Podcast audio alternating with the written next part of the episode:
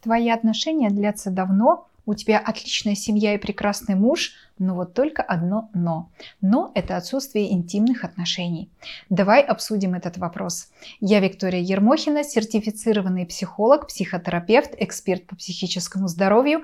Поделюсь с тобой знаниями в области отношений. Сегодня мы поищем истину в сексуальных отношениях пары.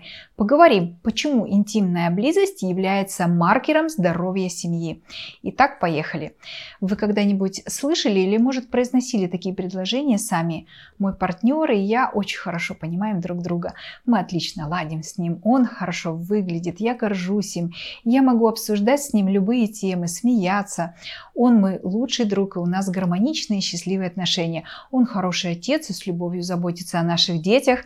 Мы одинаково смотрим на мир. Я люблю его больше всего на свете. Но у нас с ним нет секса. После этого следует фраза «как долго нет секса». У нас нет секса меньше года или у нас нет секса 10 лет. Я решила обсудить эту тему, так как отсутствие секса в отношениях является ярким маркером того, что что-то пошло не так. Я не могу сказать, что ко мне приходит на прием с таким вопросом. Вы знаете, в наших отношениях исчез секс, я хочу в этом разобраться. Нет. Наоборот, еще ни один человек не обратился ко мне именно с этим вопросом. Обращаются с другими сложностями. Мы ругаемся, мы перестали слышать друг друга, я стала плохо себя чувствовать в отношениях, я решила развестись, он меня жутко раздражает, что делать? Ну, то есть причина обращения ко мне является отношения в паре. Как давно у вас была близость? Этот волшебный вопрос я задаю буквально на первой или второй встрече. Если ко мне обращаются по теме отношений, то зачастую этот вопрос является ключевым в дальнейшем понимании, насколько далеко отдалились друг от друга партнеры. Секс как показатель жизненной близости является ключом в отношениях. Представьте себе такую схему. Схема близости пары. В нашей паре есть секс, но мы ругаемся друг с другом. Не понимаем друг друга, не слышим, обижаемся. Для меня на этой схеме близости эта пара находится очень рядом. Хотя у них сложности в понимании друг друга, но для меня, как для специалиста, не составляет труда научить слышать друг друга. Разобраться, в чем причина нарушений коммуникации в паре, этот э, вопрос в общей сложности сложности за 5-6 консультаций семьи решается раз и навсегда. Вторая схема близости пары выглядит так. Мы не спим с друг другом, у нас нет секса, и мы не можем общаться с друг другом. Мы ругаемся, раздражаемся, обижаемся.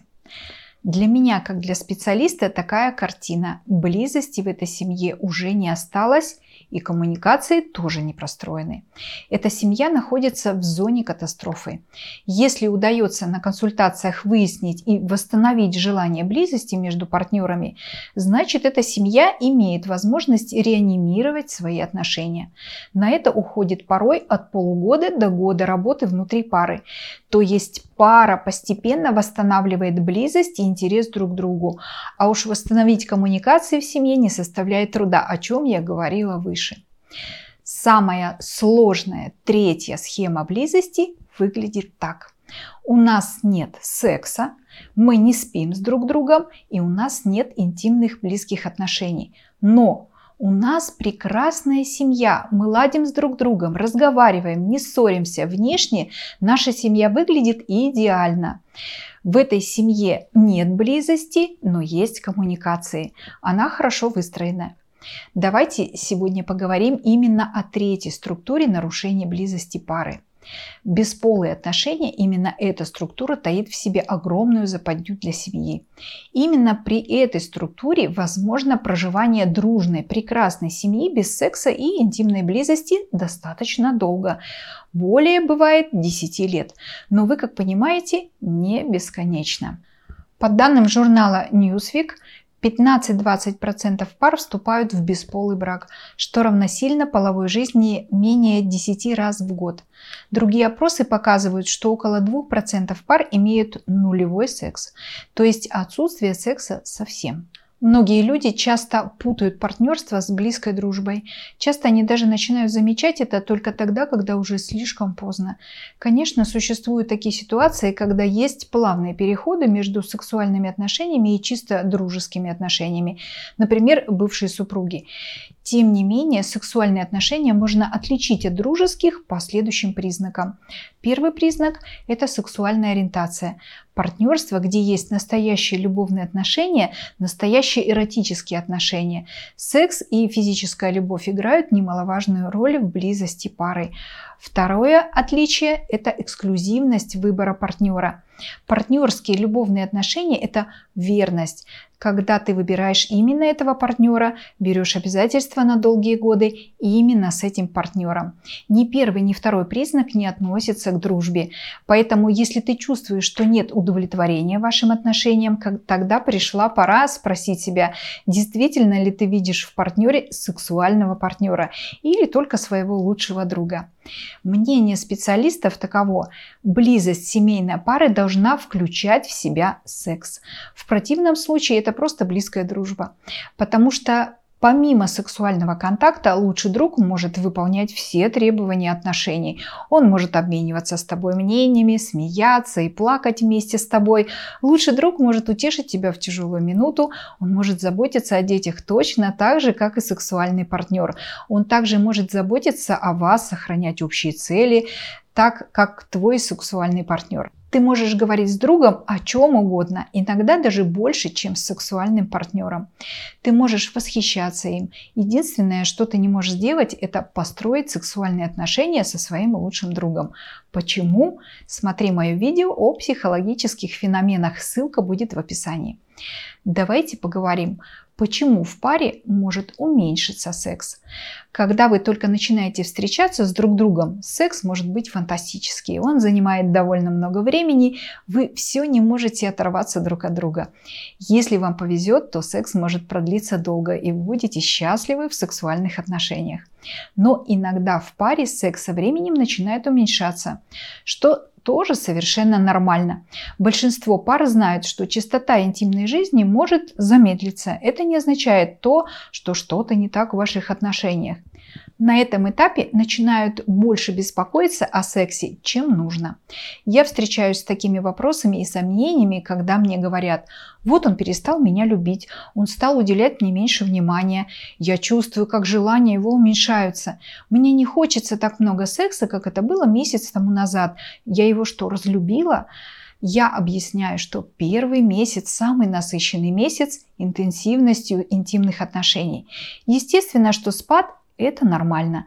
Значит, вы вступили в стадию развития комфорта. И на этом этапе пара может заниматься сексом реже по множеству разных причин. Иногда эти причины достаточно трудно даже оценить. Есть контрольный список вопросов, которые можно задать себе, чтобы лучше оценить ситуацию. Если у вас произошел заметный спад в интимных отношениях, то можно задать некоторые вопросы. Давайте мы их перечислим. Что на самом деле происходит? Если у меня в глубине души хоть какие-то намеки на проблему. Второй вопрос. Может быть, это мой образ жизни? Я ем здоровую пищу или не очень? Я тренируюсь, я получаю достаточно отдыха, это так? Может быть, мое отношение к партнеру стало причиной спада? Поддерживаются ли мои взгляды и убеждения относительно секса и сексуальности в моей жизни? Нет ли какого вреда мне? В каких сферах сексуального контакта, например, качество, продолжительность или частота, я бы хотела что-то улучшить. Могу ли я тайно злиться на партнера? Может быть, мне необходимо освоить новый способ, прием или приемы коммуникации. Может быть, я сравниваю себя и своего партнера с рассказом подруги. Может быть, я забыла, что сексуальное желание – это выражение индивидуальности, и никакие сравнения здесь неуместны. Ты также можешь спросить, с какой скоростью уменьшалась ваша сексуальная жизнь. Это действительно произошло быстро или долго по времени. Если это прервалось очень резко, то, может быть, возникла какая-то проблема. Задавая себе эти контрольные вопросы, ты можешь разобраться, а потом поговорить со своим партнером. Давайте мы еще раз немного рассмотрим наиболее распространенные причины уменьшения интимной близости. Первое у вас разные сексуальные потребности. Бывает так, что один из партнеров хочет больше секса и чаще, чем другой. Это может вызвать стресс у обоих партнеров, и тогда секс может ну, ослабнуть. Тот, у кого больше энергии на тему секса, может начать чувствовать, что он слишком давит или слишком много требует. У кого меньше желания секса, чувствует, что его преследуют.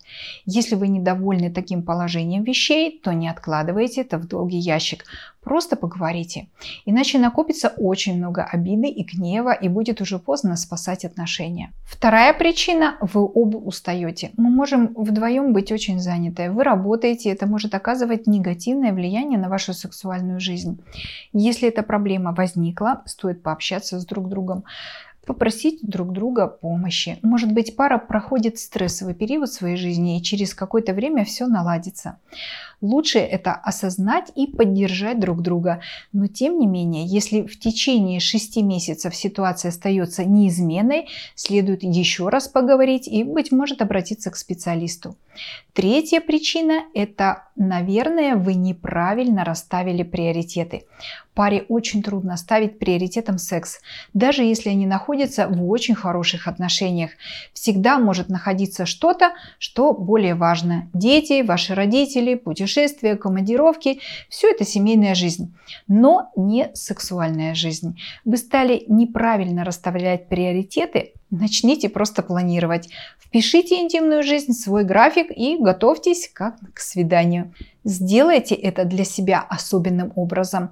Может быть это звучит дико, но планирование секса оздоравливает ваши сексуальные отношения.